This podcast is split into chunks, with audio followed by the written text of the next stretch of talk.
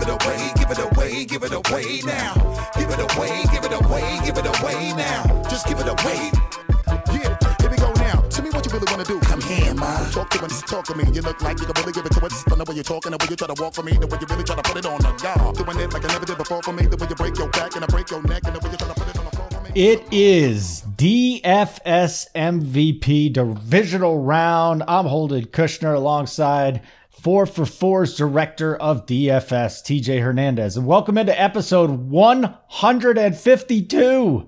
Before we get started, TJ, of course you're bringing back Busta Rhymes, the man who had a security guard who I wouldn't say pulled a gun, but showed a gun to my old producer when Busta was making too much noise. I tell this story every year, but Nice. that's fine. So Well- check- break your neck. Yeah, um, Busta Rhymes came out with a new album, I think last week or the week before. So I'm always looking for you know a little motivation to figure out these songs. So I figured why not bring back some Busta Rhymes, Break Your Neck, like you said, from his 2001 album Genesis. As always, you could find that on the Spotify playlist. Go to Spotify, search DFS MVP, or look for it in my Twitter. We will be looking for it in your Twitter as well, Mr. Hernandez. So we're going to break down the divisional round. We got the FanDuel two two game slates, which Yeah. is just stupid, and DraftKings four game main slate, which is what I'll be playing a whole bunch on. Yeah, and it, uh, uh, you want to get an edge, fourteen bucks for the DFS sub here at four for four.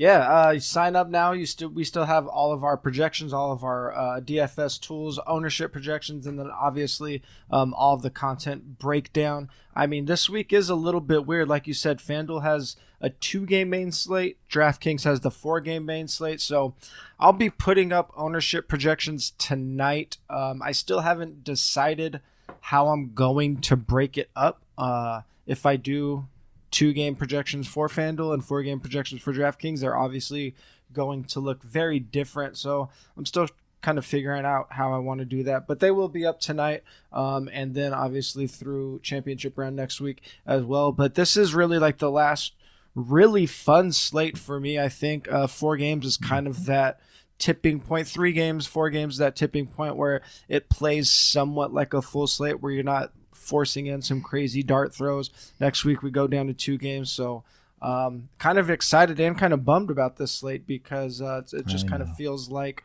really close to the end now. But uh, this is a good one. I mean there's a lot of ways to go. So it'll be a uh, it'll be a fun slate still I mean, it's nice playing NBA and Major League Baseball and stuff, but we wait all year for this. So let's do it. Let's get it.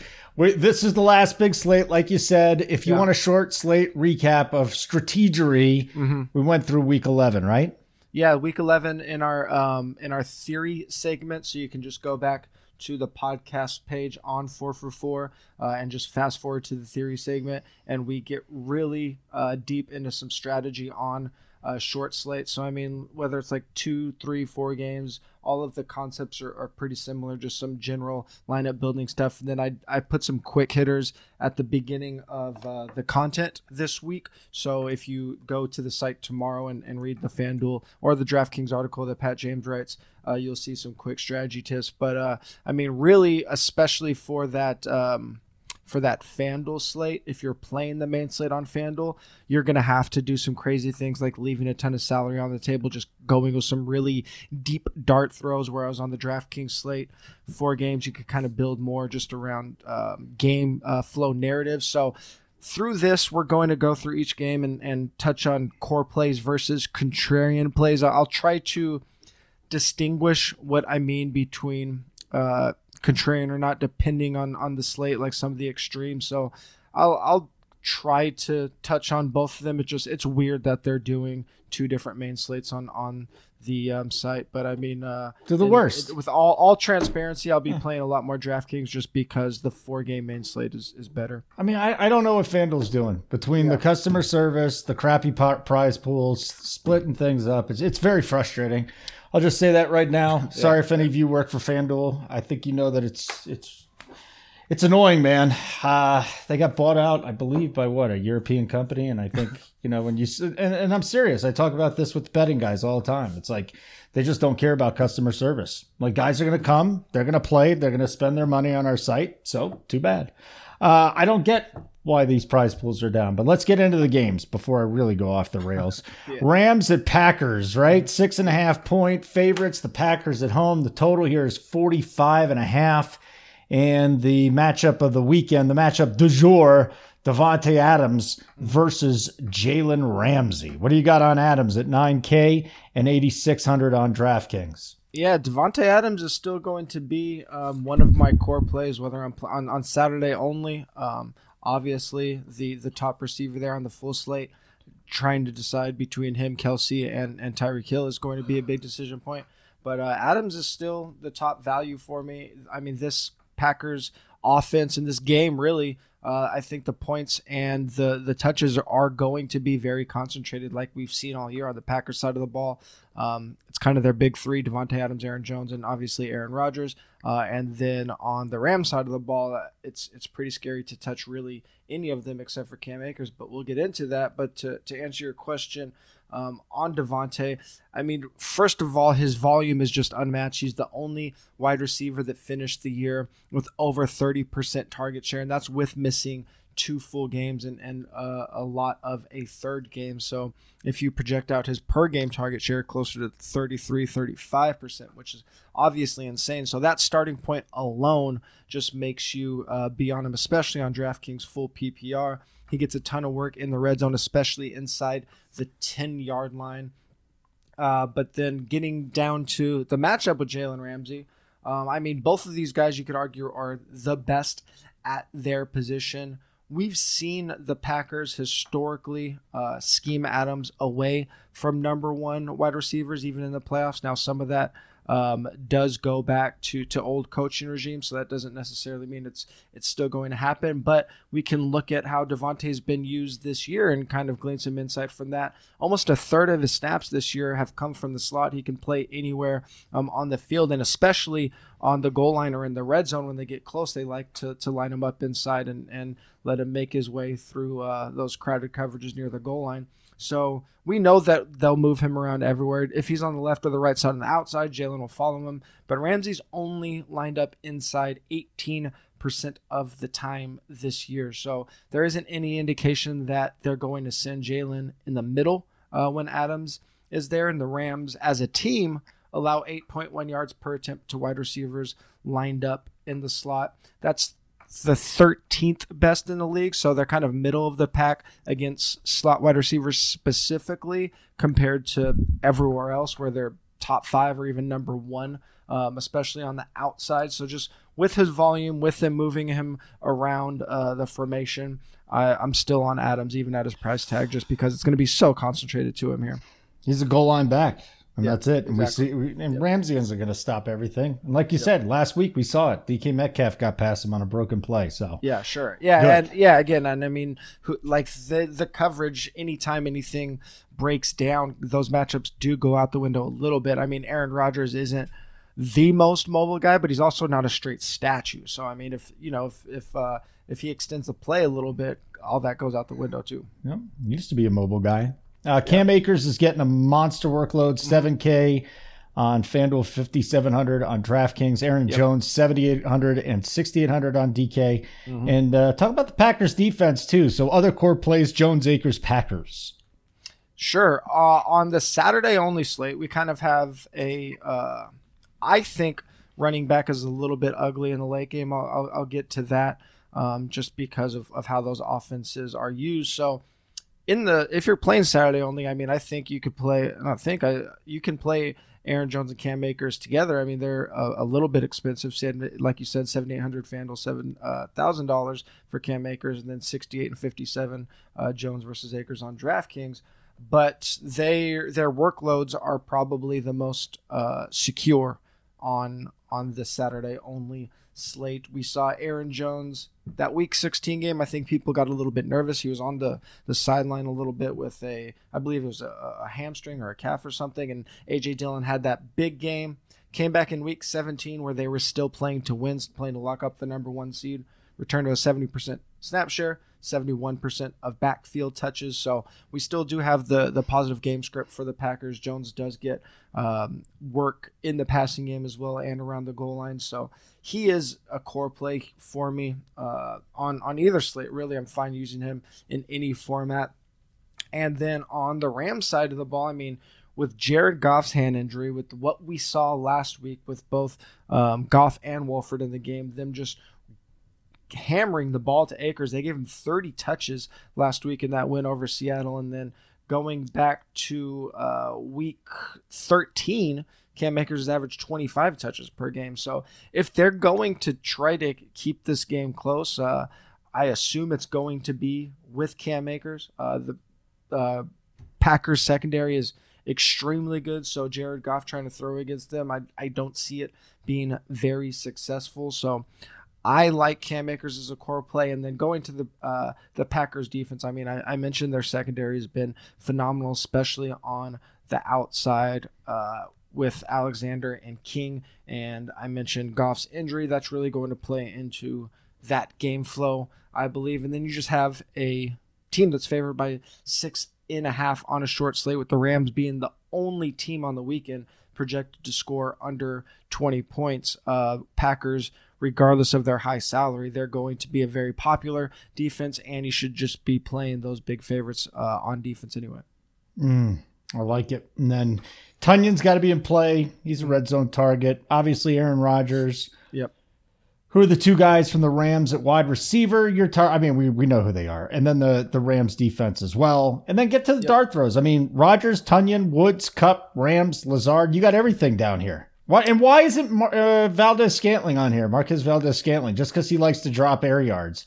Once in a while, he catches them. You want to know something real quick? Going back to that last game too. I think yep. it was the last game that they played.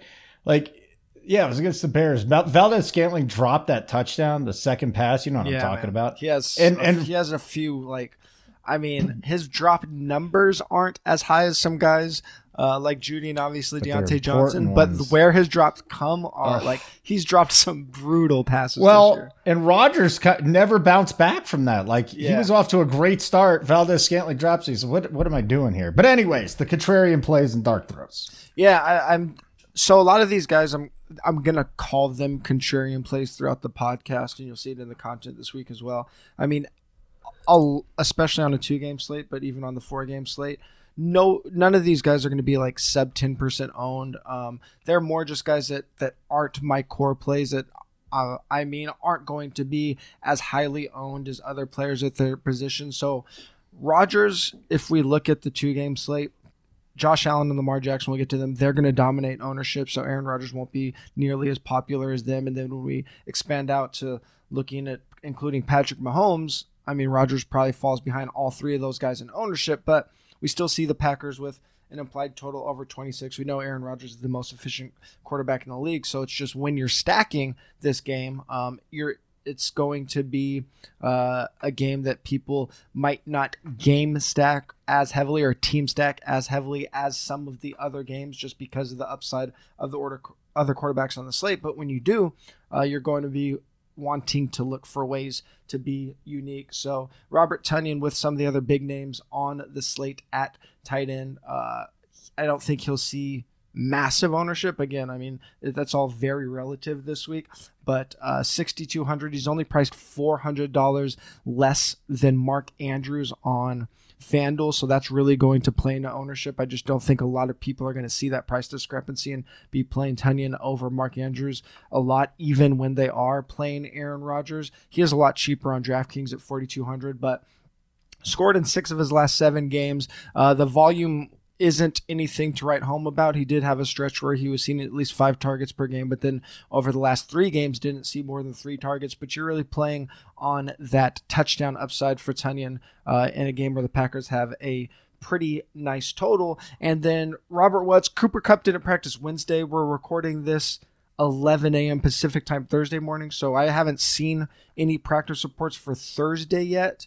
Um, but just Robert Woods and Cooper Kupp. Uh, kind of the same analysis. If you're going to use them, I would use them very sparingly, and I'd really only be using them to make my Packers stacks unique. I mentioned that Uh, Green Bay is phenomenal on the perimeter, but they also allow the fourth fewest yards per attempt to re- wide receivers uh, in the slot. So Kupp and Woods both move around uh, the formation a ton. Both get a ton of their targets while they're lined up in the slot, but there's there's no matchup that suggests that um, they're going to pop on their own. So again, it just it makes sense to use them in game stacks, uh, just from a game theory perspective. But I'm not going to be overweight on them. And then you mentioned uh, Allen Lazard and, and why not MVS? I mean, they're every player in in these fields, especially going back to the two game slate, um, is going to be in play if they're playing any type of reasonable amount of volume for any team or game that you're stacking they're in play but you have to plant your flag somewhere too right you're going to have to say i want to be on this side and not this side so if i'm looking at the player to pop that isn't Davante Aaron Jones or Aaron Rodgers I'm going to plant my flag on Lazard over MVS over the final month of the season Lazard was the only Green Bay wide receiver uh, besides Adams to play at least 70% of the snaps. And then in week um, 17, Marquez Valdes-Scantling played less than 50% of the snaps for the first time all year. Uh, so we see Allen Lazard ascending, MVS um, kind of declining his snap okay. rate, and the Rams don't give up a lot of deep balls, so uh, that really is where MVS strength is. He he kind of pops on one or two plays, whereas Lazard can do it through a little not I don't want to say like heavy volume, but a little bit of volume at the 3900 price tag on DraftKings, and then you hope he he can get a, a intermediate or short range touchdown as well. Let's move on to I mean, this this probably gonna be maybe the most popular game. You think so? With mm uh, on I mean on the full I think Chiefs will be the most popular. Okay, okay. Uh, just because just because I think uh, I mean obviously we'll get into it. All of these guys in this game are going to cannibalize each other's ownership a little bit. Right. Well, let's just talk they about it. They just match then. up almost perfectly, sure. Yeah, we know we know what the prices are. Just go look at it. Core plays. Josh Allen, Lamar Jackson, obviously in the mix. Diggs and Beasley, obviously in the mix. I mean, Be- Beasley could have a nice game this week too if he's feeling up to it. Uh, Marquise Brown, the volume has been there, the production's been there. Mark Andrews in a decent matchup. So talk about those core plays there. And if you had to choose one, and I mean, there's an $800 difference. Josh Allen's 8,800 on FanDuel. Lamar yeah. Jackson's 8,000, yeah. but Jackson's $200 more on DraftKings. Like, how much does salary have to do with these two players and your thought process in rostering them? Yep. I, I think it depends a little bit more on the slate. On the four game slate, we're going to be slightly more um, price sensitive just because all of we, we have so many more players and teams in play. Whereas on the two game slate, we're really just building around team narratives and, and you're trying to get unique through things like really deep dart throws and, and leaving salary on the table. Uh, so on FanDuel, where the, the big price gap is, um, I, I'm not necessarily going to be super price sensitive because it is just a two game slate and I'm just trying to find unique lineup constructions. I'm not building around value a lot. So to answer your question, uh, it's more just of an answer of where am I going to plant my flags on the players um, around these quarterbacks and how am I going to uh, build my teams with them. So on the on the Bill side, Josh Allen has a deeper set of weapons, so he's going to be, even though he does have a ton of rushing upside, he's going to be the quarterback in this game that I'm more likely to build really heavy stacks with, maybe full game stacks, four or five bills on one team in a um, in a lineup on the two game slate, and then Lamar Jackson, even on just a two game slate, like he doesn't have reliable weapons beyond uh, Marquise Brown and Mark Andrews. We just don't see anybody else pop, and he accounts for even bigger percentage of the offense than Josh Allen does with his legs. Lamar does. So I'm more likely to roll out just a single man stack with Lamar, or even a naked Lamar than I am with Josh Allen. Now, going deeper into it, the thing that we have to decide is how are we best going to attack the opposing defenses, or how are they going to attack the opposing defense as well?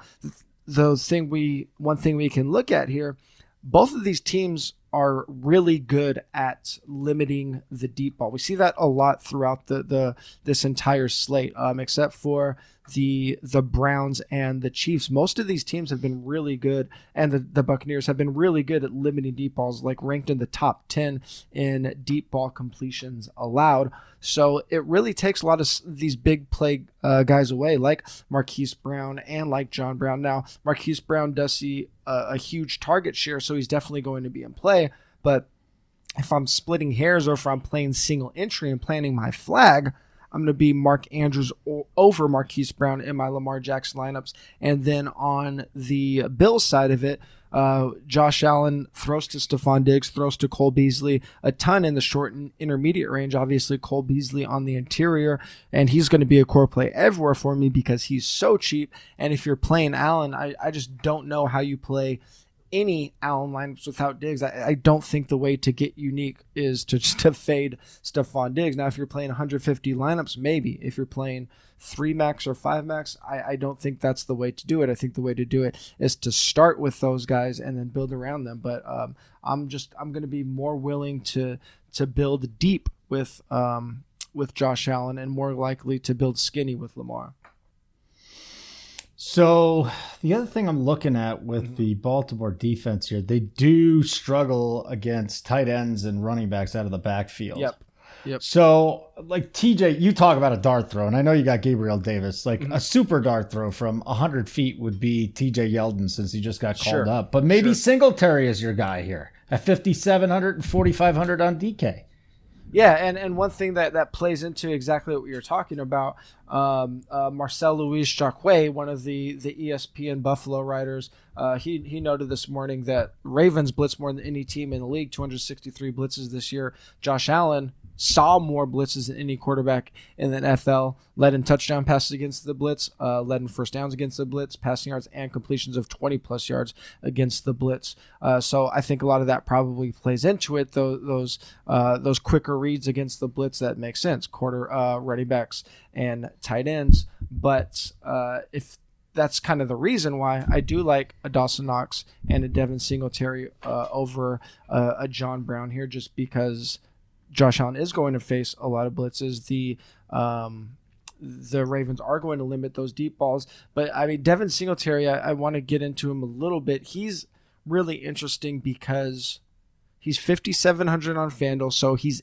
kind of close uh, to, to J.K. Dobbins, $800 less on FanDuel, um, and then similarly priced to Leonard Fournette, who we'll get into later. So I think on the full slate on FanDuel, all of those guys can kind of be um, they might cannibalize each other's ownership a little bit. And then if CH is healthy, that plays into it as well.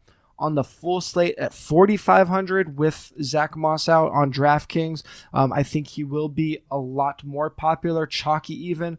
But I mean, there's obviously downside concerns with Devin Singletary, right? The uh, so much of the Buffalo offense is through Josh Allen, whether it be his legs or through the passing game. Uh, but with Zach Moss out this year, Singletary averaged 17 touches per game. He had a 21 touch game in week 13 after uh, Moss fumbled on the first drive. So the reason I, I don't list Singletary as a core play is just kind of because I don't want to be overweight on him. Mm-hmm. Um, there's just so much risk with him uh, because of how this offense works. And then kind of similar thing with J.K. Dobbins. J.K. Dobbins is close to a uh, touch share with Gus Edwards and Lamar Jackson just snipes so much of his upside that I'm very hesitant to to put him in as a core play. Now, obviously, if you're building lineups, you have to find some value, right? And and you have to save some uh, some salary somewhere. And these guys are so cheap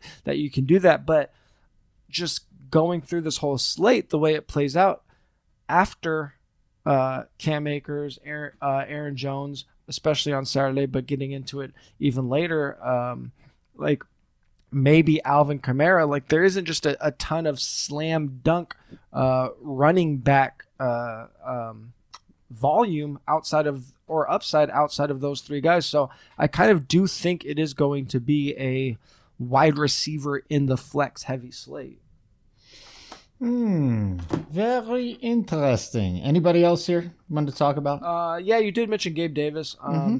I mean, he was barely on the field for half of, of Buffalo snaps last week. It was really the first time since very early in the season that we saw John Brown, Gabe Davis, and Cole Beasley on the field together. So it was pretty tough to uh, project how that was going to play out. A lot of people were uh, expecting Isaiah McKenzie to get a little bit more work because John Brown and Stefon Diggs will be working primarily on the outside with um, with Isaiah McKenzie being the fourth wide receiver, the other slot opposite of Cole Beasley. That's not how it played out. Uh, Gabriel Davis actually played um, all of the wide receiver four snaps. Isaiah McKenzie didn't play any. Now Isaiah McKenzie was injured in, in practice last week. It go went into the game with no injury designation, um, but it, it's hard to uh, project if that went into it. But we have one data point, and it said that Gabriel Davis was the wide receiver four. So if you are building really deep uh, with Buffalo and going with a full game stack, like I suggested,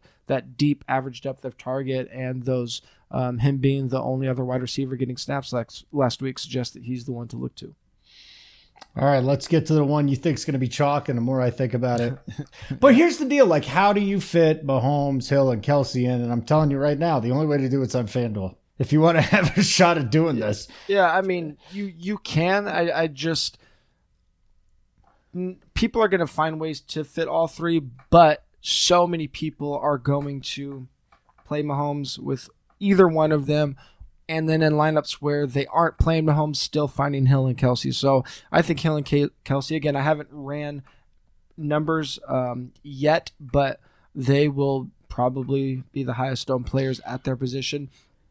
I mean the the gap between the the projections and the field on the team or these guys is it's just extraordinary. The the Chiefs are the only team with an implied point total over 30, but th- it's 33 and no other team is above 27 and a half. So their implied point total is almost a full touchdown over any other team. If we look at the Sunday only slate, Patrick Mahomes is the only quarterback projected for over 20 points. He has a 25 point projection on uh, on FanDuel.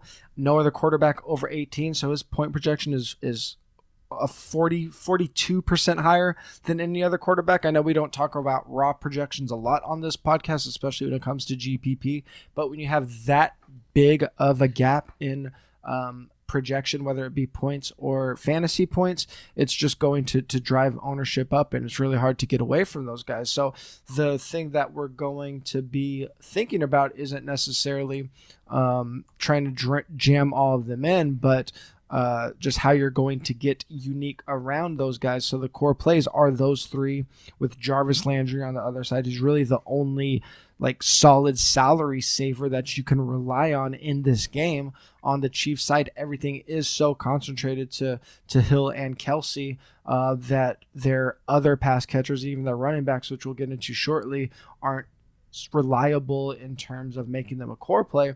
And then on the Brown side, the range of outcomes and their projections are, are so fragile and so volatile because if this game flow does go as planned, if Chiefs do they're they're favored by ten points, do get um, ahead by a lot.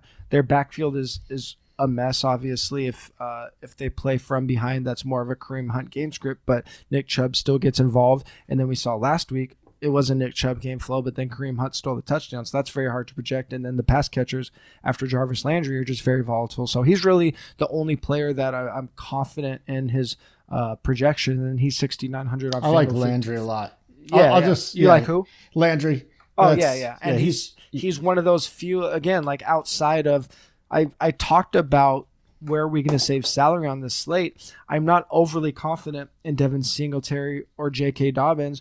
Cole Beasley, 5,900, 4,900. Jarvis Landry, 6,900, 5,600. Uh, those are spots where instead of looking for the running backs and why I think it's going to play out as a, a wide receiver in the flex slate, especially on DraftKings, I'm much more comfortable saving salary with those guys than um, running backs who lose a lot of touchdown equity, equity to their quarterbacks. Okay, so let's keep going here with these guys. Baker in a tough game script. I, I, I want to bring this up because I think it's very important. I read an article on on uh, the Athletic, and It said, "Is controlling the clock the way to beat the Chiefs?" And basically, after some great analysis, it's absolutely not the way to do it. Not no. So yeah, people that are going into this saying, "Well, Nick Chubb, Kareem Hunt, they're gonna they're gonna milk the clock." Well, if they're gonna milk the clock, they better score seven on every single possession, because the Chiefs it's just quick strike. Like yeah, I, I don't look at their I don't losses. think they're going to milk the clock. I think you have to understand like how the game flows most likely to play out, and if it is, they're going to need um they're going to need a couple things to break their way. They're probably going to need to turn over deep in the Chiefs' territory. They might Mm-hmm. need a defensive or special teams touchdown. Um, and if the game flow is going that way, Nick Chubb isn't a good play because they're going to milk the clock. He's a good play because if this game is close, it's because the Chiefs are scoring a lot and a couple of things have broken their way and, and Chubb's scoring is part of that. Um, so I mean you can you can make the argument that both guys are really in play here, but I actually like betting on on the Chubb touchdown variance if Ooh. they are keeping it close in a high scoring game and the Kareem Hunt he'll be involved if they get um, behind by a lot. I mean in that situation they're probably throwing to a lot of their receivers really in catch up mode. So I actually like Nick Chubb more than Kareem Hunt in this game, but not necessarily because they're trying to milk the clock. Because if they keep it close um, against a Chiefs defense that is exploitable through the air, that touchdown variance is breaking Nick Chubb's way. So I actually think one of the better contrarian plays of the week is stacking heavily on, or maybe not heavily, but a a Brown stack and bringing it back with Chiefs rather than uh, a Mahomes stack and then bringing it back with Browns. I think a lot of people are going to do that, and there is a lot of evidence that stacking against the Chiefs has been very profitable. Over we saw some some huge games for against them down the stretch, and then if we go all the way back to Week Nine, the Chiefs have allowed 24.1 fantasy points per game to opposing quarterbacks. No team over the course of the entire season allowed 24 points per game. So if we extrapolate that second half, they would have been the worst fantasy defense against quarterbacks. So obviously Baker Mayfield's going to be very much in play. And we already talked about Jarvis Landry. I want to uh, include Rashard Higgins as a um, as a contrarian player there. Uh, and then Austin Hooper, he had an 11 target game last week, so he's a huge leverage play off of Travis Kelce. If you decide to go that way, the Chiefs allow the fourth most schedule adjusted points allowed to tight ends. Uh, they allow a lot of deep balls, which plays into the Higgins narrative. So I'm really into being contrarian with the Baker Mayfield side of this game. I like that. I like that a lot. Uh, you mentioned Hardman. Probably not That doesn't mean I think they're going to win. Well, a lot of people do. Uh, for Yeah. some reason, Chiefs fans are worried about this. Uh, there are a lot of betters that are on the Cleveland side with the money line. I don't get it. if if the Chiefs if the Chiefs if say they don't cover if they win 35 to 30 but none of their players go nuclear if Tyreek scores once Kelce scores once uh, one of their running backs scores and uh, and Mahomes doesn't go completely bonkers like they could put 35 points up without any player going completely nuclear but you're on the Brown side of it you're probably in a very good position I like what what you're selling here, buddy. Anything else from this game, or are we set? Like Um, Bell? I mean, the the the deep throw on the Chief side of it, I think, has to be uh, Mecole Hardman, just because again we haven't seen Thursday practice reports as of this recording, but Sammy Watkins didn't practice on Wednesday um, over the final month of the season, even with playing fewer than 40% of the snaps, Mecole was still third on the team in targets and air yards, obviously be, behind um, Hill and Kelce. So if he gets even a little window of playing more snaps, um, that can be huge to be different in that game and probably the way to get a little bit contrarian when you are playing, especially on in your Mahomes stacks. Uh, and then the Chiefs running back. Now we have CEH limited in practice. Um, he saw a decent workload before his injury, uh, right around like that 15 touch mark uh, when he was active in the final month before getting hurt. So if he ends up being active, he's kind of in that J.K. Dobbins, Devin Singletary price range. um, he can muddy up the ownership a little bit too. I mean, we've we've been burned so many times with the Chiefs running backs, but uh, if he is active and he's back to that fit, like you can't ignore 15 touches in this offense with such a high projection. Um, I'm probably using him more again, like as a leverage play, just because I think it's like Singletary, um, and then depending on on the Bucks ownership, uh, it, that could those guys could be in, end up being a lot more popular than the questions around the Chiefs uh, running backs. But uh, I, I don't know that I'll be using CH necessarily in heavy Chief stacks. Our last game here, mm-hmm. some are calling it the Dust Bowl because they're dusty. I am not. I am not calling it. Tom Brady's on a roll.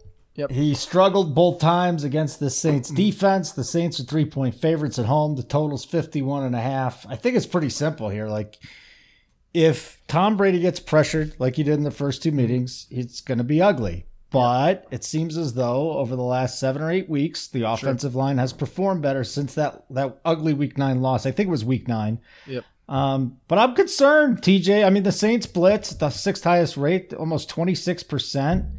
Uh, but Tampa Bay's been very efficient lately. What are you, before you even get into the plays, like, how do you see this thing playing out? How are you predicting game script? I kind of think the Saints are going to roll. Roll. Uh, yeah. Ooh, I, I, think the Chiefs are going to roll. You think the Saints are going to roll. Chiefs never cover, by the way. But Chiefs you, never cover. they don't. They haven't covered in like five or six weeks. It's, no, I know. Maybe more know. than that. It's amazing. Yeah. Um, I, I, don't think they've won by more than a touchdown since week nine. No. The Chiefs. Um, but I mean, the we just the New Orleans defense is playing so well from a fantasy perspective. Um, they're they're the only team that ended the season ranked in the top five in schedule adjusted points to every skill position. Uh, they're just they have the ability to to take away, especially in this matchup, uh, the um, Buccaneers' best wide receiver in Mike Evans. Mike Evans has really struggled against uh, Marshon Lattimore over the past couple years. We saw last week against a very, um, very good, similarly good pass rush.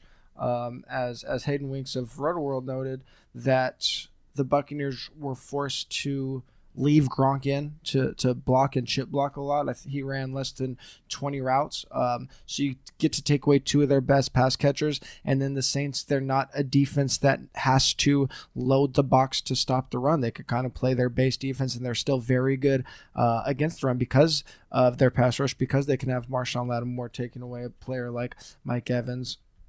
Uh, and the counter to the Buccaneers um, hot run down the stretch is that they've been playing uh, a lot of cupcake defenses. Now I know that wasn't. I know they dropped 30 on a pretty good Washington defense last week, but that's still not a, a very good overall Washington team. Uh, this Saints team, they we really haven't seen, especially on the offensive side of the ball, the Saints at full strength all year. Last week was only the second time since week one, uh, actually, the first time since week one, the second time all year that Kamara Thomas and Drew Brees were all on the field for a full complement of snaps. So uh, that was, I mean, that wasn't even them really at full strength. That was more them getting used to playing with each other again. And we saw it a little bit. Michael Thomas tied with Jared Cook and Deonte Harris for seven targets against this uh, Buccaneers secondary. I, I, think we get back to the Michael Thomas show. So there's so many questions on on the Buck side of the ball. Like they are a very good offense, even if we expect them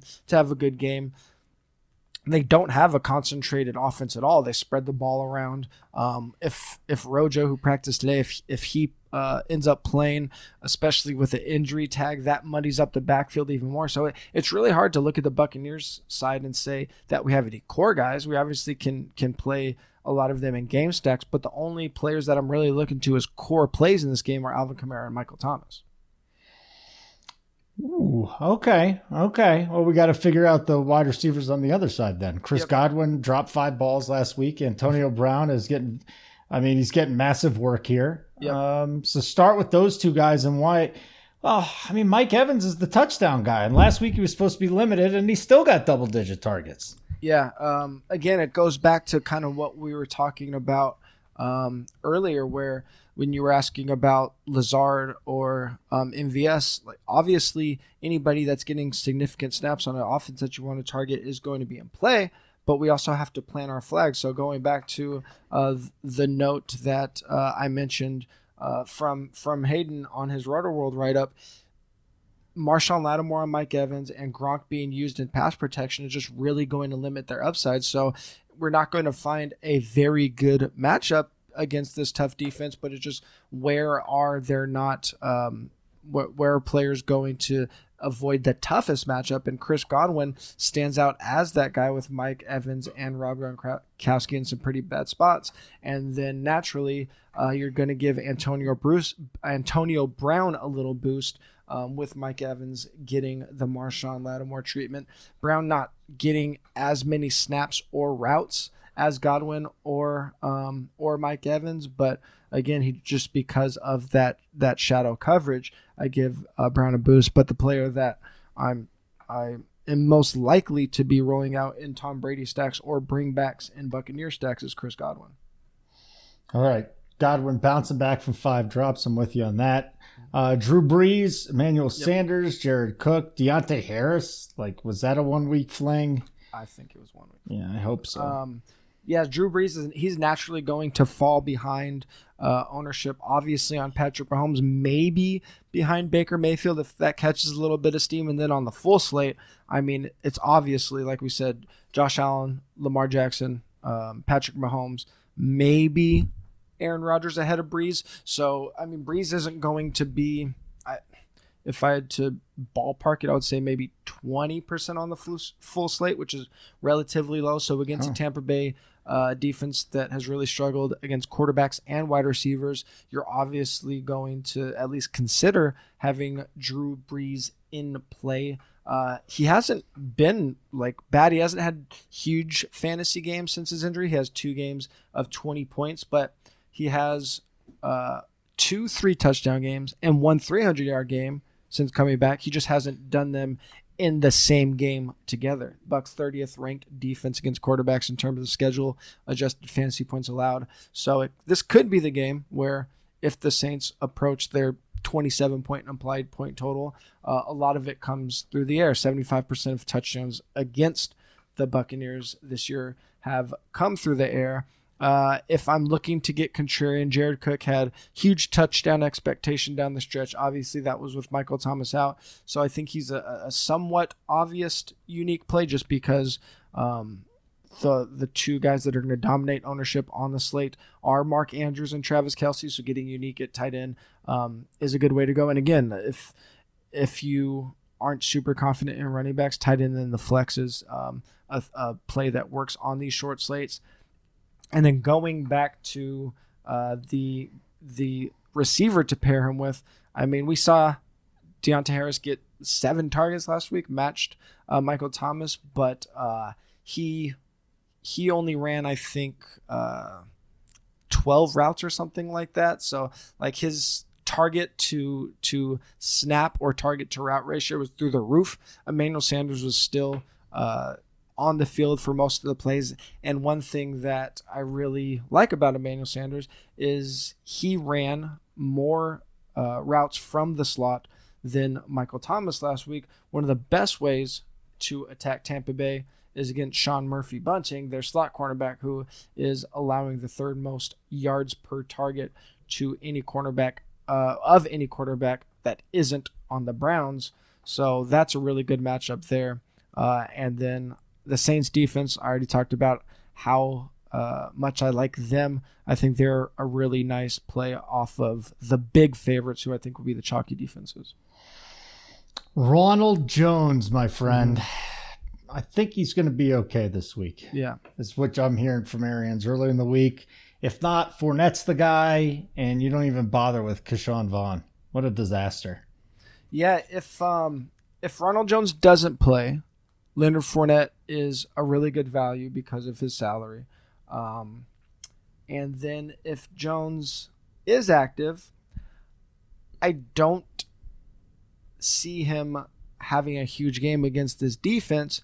I'm more using him um, in lineups that build around a, a Buccaneers win. I mean, you're going to need some, you're basically going to need some touchdown variance to go Ronald Jones' way, but he's going to be very far from a core play for me. And some of the other guys that I mentioned, I'm going to have uh, ranked way higher in terms of, of uh, my GPP ownership. So, I mean, that's a situation we still have to watch to see how it plays out, but I'm not going to be too excited about either Tampa Bay running back in this game. Join the club. That was a great breakdown. Enjoy these four games mm-hmm. like they're the last because it's the last four games late, of course. yeah, but, next week we're down to a two games late. So, just real quick before we get out of here, your um, what's your breakdown here on playing two game slates compared to four game slates? At the four game slate, we have more money in the two game slates or the four game slate? No, I'll be playing um, a lot more DraftKings this week just because yeah. I like I like the four game slate. Um, I, I just like larger slates. I'm with you. Uh, I'm, I'm FanDuel only has one uh, game with a price pool over one hundred thousand dollars on the full slate, which is a little disappointing. Uh, so I'll definitely be playing a lot more four game slates this week. So, right. um, so most likely, again, I, I, still have to see how this plays out. I'll probably end up breaking ownership up um, differently for the two sites. So if you are a four for four sub, check that out. Um, if you guys really hate that, let me know and I might think about switching it up. But it just kind of it's kind of a pain in the ass and a conundrum. So I'll I'll post it and make it as clear as possible. La- next tonight. week is our last show of the season. That's correct. All right, we almost made it through another one. I'm looking forward to the next one too. I'm I'm not ready for football to end this year. I can't I, I can't get either. enough of it. Let's go. Let's go. Let's XFL. Here we come. All right, buddy, All right. take us out. Yeah, if you guys still want. Uh, some more of our insight, you can catch us on Twitter. Uh, Holden's at Holden Radio. I'm at TJ Hernandez. Of course, 4 for 4 is at 4 for 4 football. If you still haven't signed up uh, for 4 for 4, you could get the DFS sub. It's only $14, no promo code or coupon code required. It'll give you a nice little sneak peek into what you could get going into next season. Uh, and that is about it. We will talk to you guys next week for the final episode of the season. We come right through. We come right through. We be always blowing the spot again and again to make us really want to stop. Better tell your crew, your peeps, so much better put their troops on. And gather up your soldiers, you know you better keep your boots on. All my people in the place, hey, yo, wave your hands high now. And the way we put it down, make us wonder what he really gonna try now. What you really wanna do, just place your bet and put your money where your mouth is. All my to the street, just break your neck